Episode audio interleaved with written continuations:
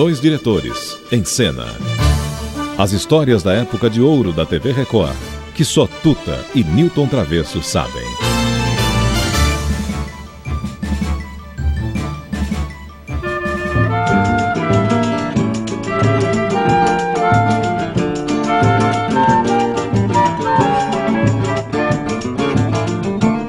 Você diz que me dá casa e comida, boa vida e dinheiro pra gastar.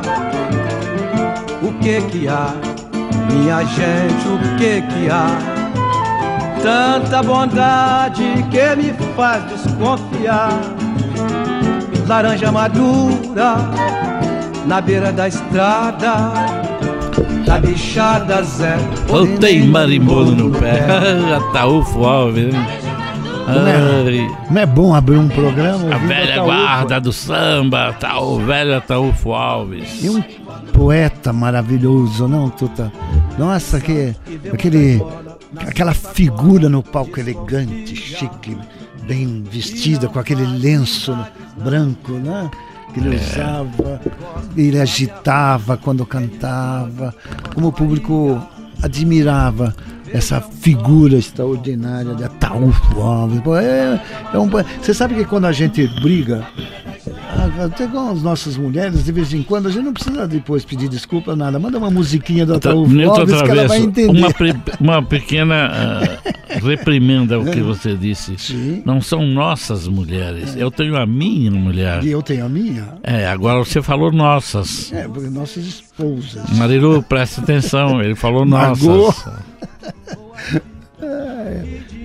Agora, o Tuta, não é por nada, mas é, você, a gente fazer o programa e você, logo de manhã, comendo um pãozinho de queijo, ouvindo a Taúf e contando Meu histórias. amigo, é o. Taúfo Alves, não sei se você sabe, ele era um mineiro.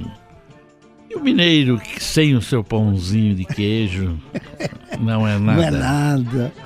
Mas é tão gostoso a gente poder ir nessa volta ao passado e buscar o Ataúfo. Mas ele, a gente pode começar eh, ouvindo o Ataúfo, contando um pouquinho do Ataúfo. Vamos lá. Eu nasci no dia 2 de maio do ano de 1909, na cidade de Miraí, Zona da Mata, estado de Minas Gerais, num domingo às duas horas da tarde e um domingo de sol. Meu pai chamava-se Severino de Souza.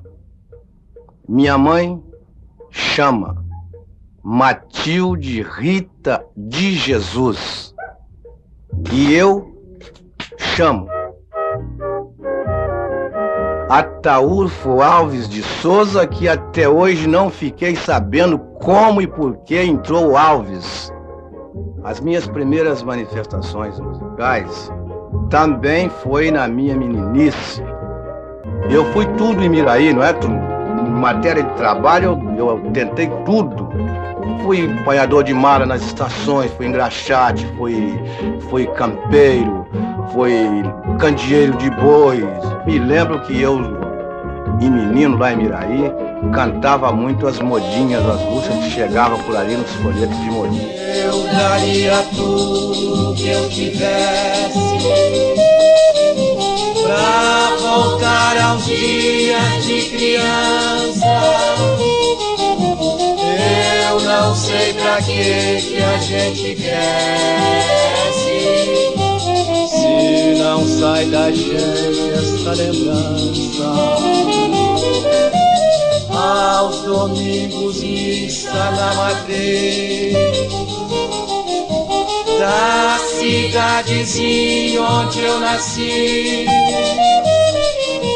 Ai meu Deus, eu era tão feliz no meu pequenino Miraí.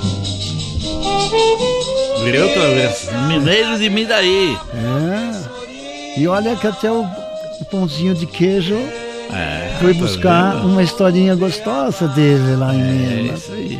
no estado de Minas. Mas tem, um, tem momentos incríveis. Inclusive, Tuta, tem um momento que ele entrega o que foi a composição da Amélia junto com o Mário Lago. A confusão que aconteceu e, o, e, e a raiva e o ódio que o Mário Lago abandonou, inclusive, em cima da mesa, a letra da música que ele tinha dado para o Ataúfo. Largou a mulher de verdade, Oh. Amélia. Olha que a gente tem esse depoimento, olha que coisa importante a gente prestar atenção nesse depoimento tão lindo desse, desse momento.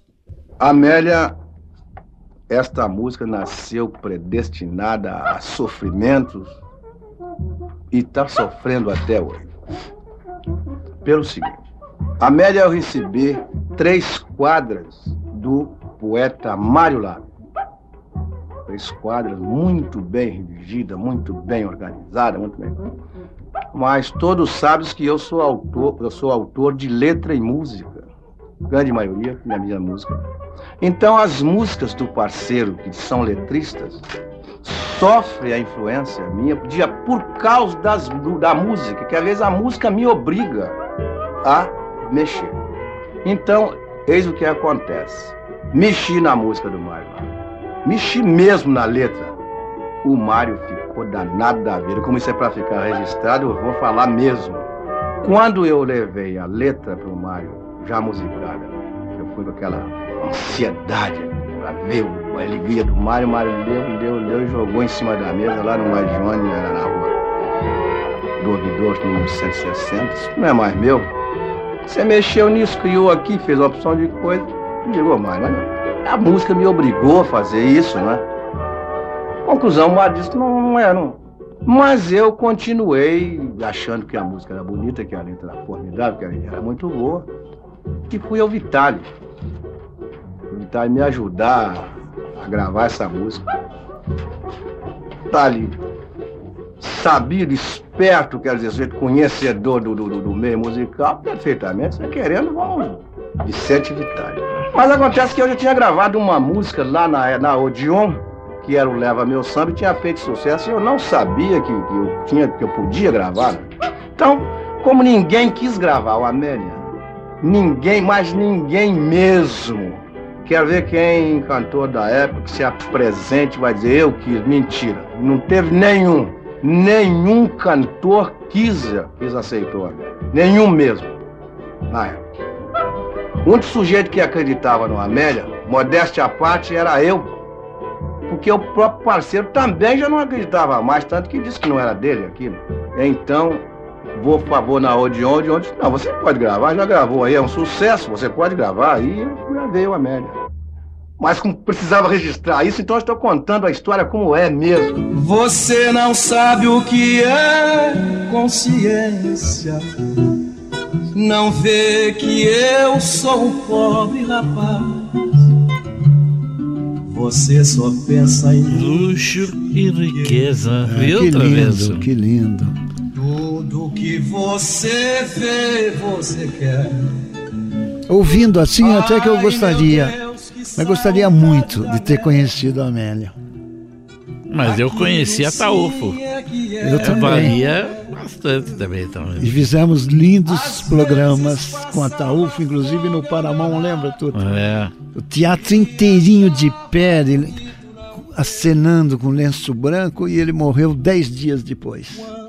Foi o último programa dele no Teatro Paramão, lá na Brigadeiro Luiz Antônio. E hoje está no arquivo da TV Globo isso aí. É. Que na época eles ficaram Compraram. encantados e compraram. É. Mas esse depoimento dele foi muito importante para todos nós. Ouvir declarações como essas do Ataúfo, do nosso mestre Ataúfo, é muito bonito. E é do arquivo da Rádio Jovem Pan São Paulo, Brasil. Boa noite e até amanhã. Se Deus quiser. Dois diretores em cena. As histórias da época de ouro da TV Record, que só Tuta e Newton Travesso sabem.